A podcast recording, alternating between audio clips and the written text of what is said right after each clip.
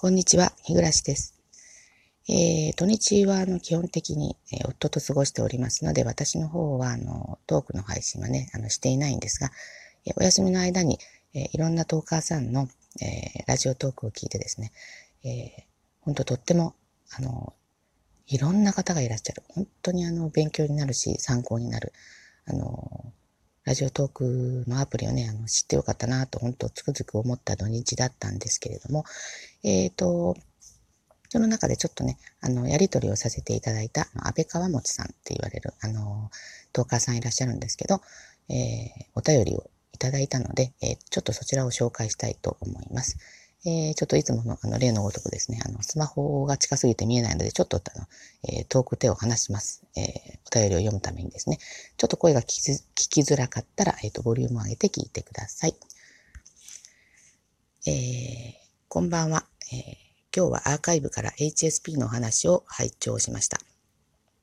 実は私も HSP なんです。ただ、日暮さんのご紹介されていたタイプとは異なり、人の言動などが気になるというよりも、共感力や感受性が強すぎて、暴力シーンや惨殺シーンなどがしんどかったり、近くで惨状が展開されていると正気でいられなくなったりと、内外様々な刺激に弱いタイプです。ちなみに気にするなと言われることにはあまり気になりません。笑い。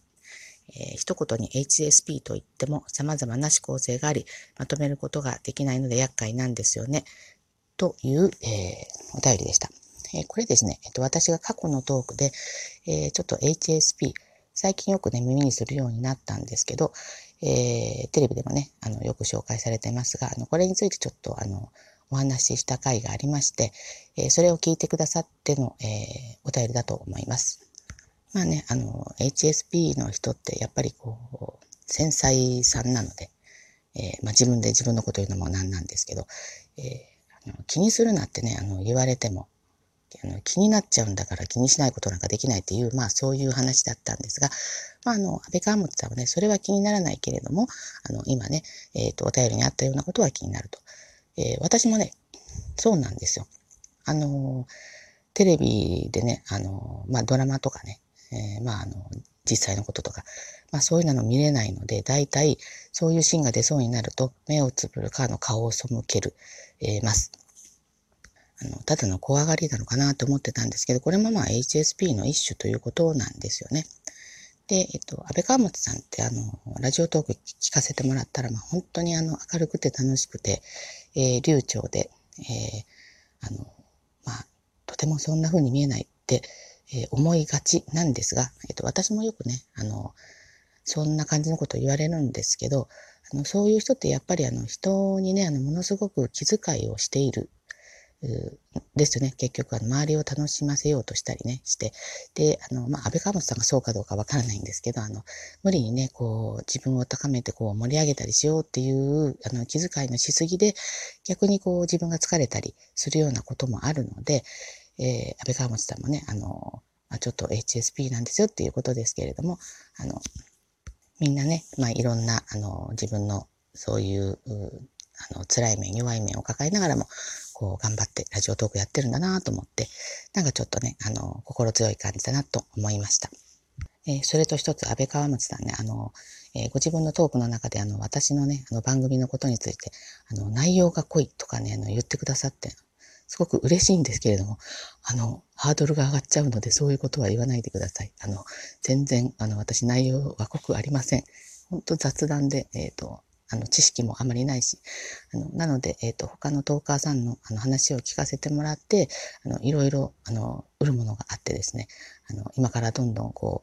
う、もっと、こう、皆さんのね、あの、なるほどとか、あの、こう、ためになるようなお話がしていけたらなと思いながらも、まあ今日も雑談っぽい雑談をしようかなと思います。えー、今日はですね、えっ、ー、と、本のお話なんですね。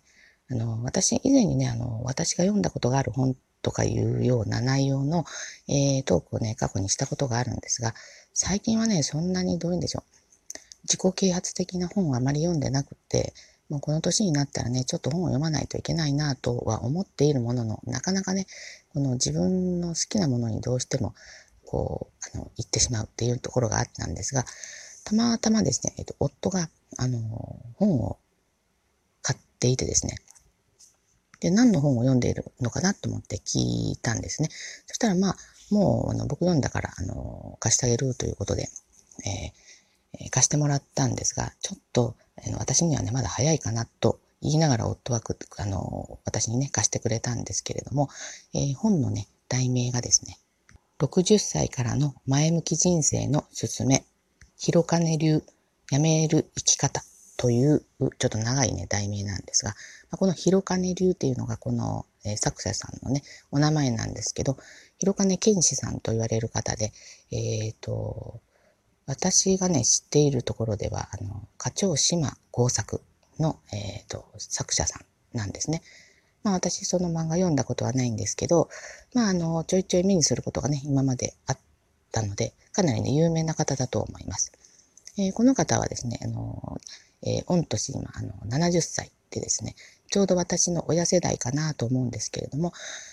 まあ、あの、これ60歳からのっていうことで、ちょっと私にはもう一世代上ですね。あの、アラカン的な、えー、アラカンの世代の方にはなるんですけど、うち夫がね、アラカンなので、まあね、あの、こういった本をね、あの、夫が読んでたんだなと思って、えー、ちょっとそれも驚きだったんですが、まあ、いわゆるね、あの、就活的な、ああの、お話ですよね。で、えっ、ー、と、まあね、あの、ちょっと早いんですけれども、あの、まあ、別に早い、早いすぎても、あの、特に問題はないかなと思い、えー、60歳になったらどういうことをね、こう、やっていく、考えていったらいいのかなというようなことにも興味があり、ちょっと読ませてもらいました。で、あの、このお話はですね、あの、辞める、えー、作者さんがね、あの、この広金さんが、えー、辞めるということにあの特化して考えられた、あの、本でですね、で、えー、5つのですね、この辞めるについて、えー、書かれています。で、えっ、ー、と、その中でね、えっ、と、ちょっと私にも、あの今の私にもね、あの、響いたというか、参考になったもの、共感できたものをね、あの、ちょっと紹介したいなと思います。えー、一つはですね、やめて受け入れるという項目なんですけど、この中でね、あの、まあ、ちっちゃい項目に分かれてて、えー、老後の楽しみをね、やめるっていうのがあって、これちょっと見ただけでどういう意味なのかな？老後には楽しいことをしないという意味なのかなと思ったんですが、そうではなくてですね、えっ、ー、と、楽しみをね、後に取っておく、後回しにするのをやめるという意味でした。で、あの、私ね、あの、食事でも、あの、一番好きなものを後回しにしてしまうタイプなんですよね。で、これね、あの、本当は一番美味しいものを先に食べればいいらしいんですよ。あの、やっぱお腹が空いている時って、あの何でも美味しいじゃないですか。それに加えて、自分の好きで美味しいものは、さらに美味しく感じるわけだから、あの、楽しみがね、倍になるということで、あの、先にね、食べればいいもの。まあ、それでもまだ私は、あの、最後に食べちゃってるわけなんですが、まあ、あの、老後の楽しみもですね、えっ、ー、と、今、この、もし時間さえあればね、時間と、まあ、経済的、まあ、お金ですよね。さえ、あの、叶えばですね、あの、体力がまだまだあるうちに、えー、例えば、あの、体力もだし、まあ、今ならまだね、あの、夫婦で、えー、一緒にこうやろうと思えばやれる。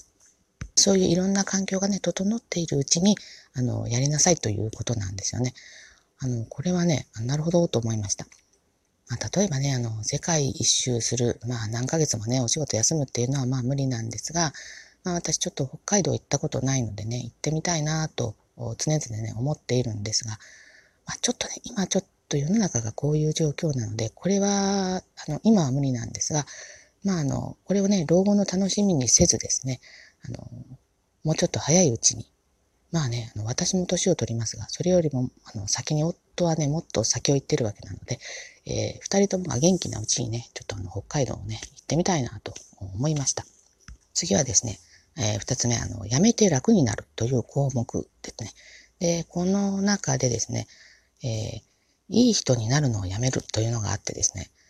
これね、あの、どうしても、まあ人間って人からよく見られたいとか、あの、悪く見られたい人っていないと思うんですが、あの、どうしてもね、そういうとこ気にして、えー、自分に無理したりとかすることがね、多いと思うんですが、えー、このいい人っていうのはね、あの、この広金さんが言うには、あの、他人基準だと。で、まあですね、あの、60歳を過ぎてから、他人基準ではなく自分にとっていい人を目指すということみたいなんですよね。で、まあこれってね、あ、じゃあすぐ実践しようっていうわけにはなかなかいかないんですが、あのこういう風になりたいなと思いながら今後はあの過ごしていきたいなと。何でもね、こう、こう、いい人はいい人になろうなろうとこう思うと、とってもこの、どういうんでしょう、自分がしんどくなってしまうので、そこは徐々にですね、こう、緩くなっていってもいいのかなって、ちょっとそれを、この本をね、見て思いました。それとあともう一つですね、この辞めるの中に、え年賀状を辞めるっていう項目がありました。あの、これ私以前、えー、トークでですね、あの、就活の一環としてっていうような話で、この年賀状を辞めるっていう話をしたんですが、まあちょっとこれはね、あの、前のトークでも話したんですけど、えー、年賀状だけのつながりでも、ちょっとまだ切るのは寂しいかなというか、早いかなという気がしたので、えー、ただまあ、60を過ぎたらですよね、本当にそういうことを考え始めるてしまうのかなというのはちょっと思いました。まあ、他にもですね、このひろこねさんの、えー、辞める生き方っていうね、60歳からのっていう辞める生き方ですね。えー、これあの、とっても共感できる部分がたくさんあってですね、うんうんとこ、うなずきながら、まあ、あんまりページ数多い本じゃないんですが、あの、まあ、あっという間にね、読んでしまいました。まあ、こういう、どういうんでしょう。大体私は推理小説とか、あの、そういったあのフィクションものが好きなんですけど、こういう本もね、悪くないなと思って、えー、今ね、あの、図書館でもこれ系の本をたくさん予約してるんですが、皆さんね、なかなかあの、借りてる方が多くて、えー、自分の順番が回ってくるまでにはね、あの、ちょっとしばらくかかりそうなんですが、こういう本ね、進んで読んでみようかなと思いました。ということで今日はね、あの、いっぱいいっぱいに喋ってしまいまして、ギリギリになりましたが、えー、リアクションやフォローなどよろしくお願いいたします。えー、それでは、今日も一日頑張りましょう。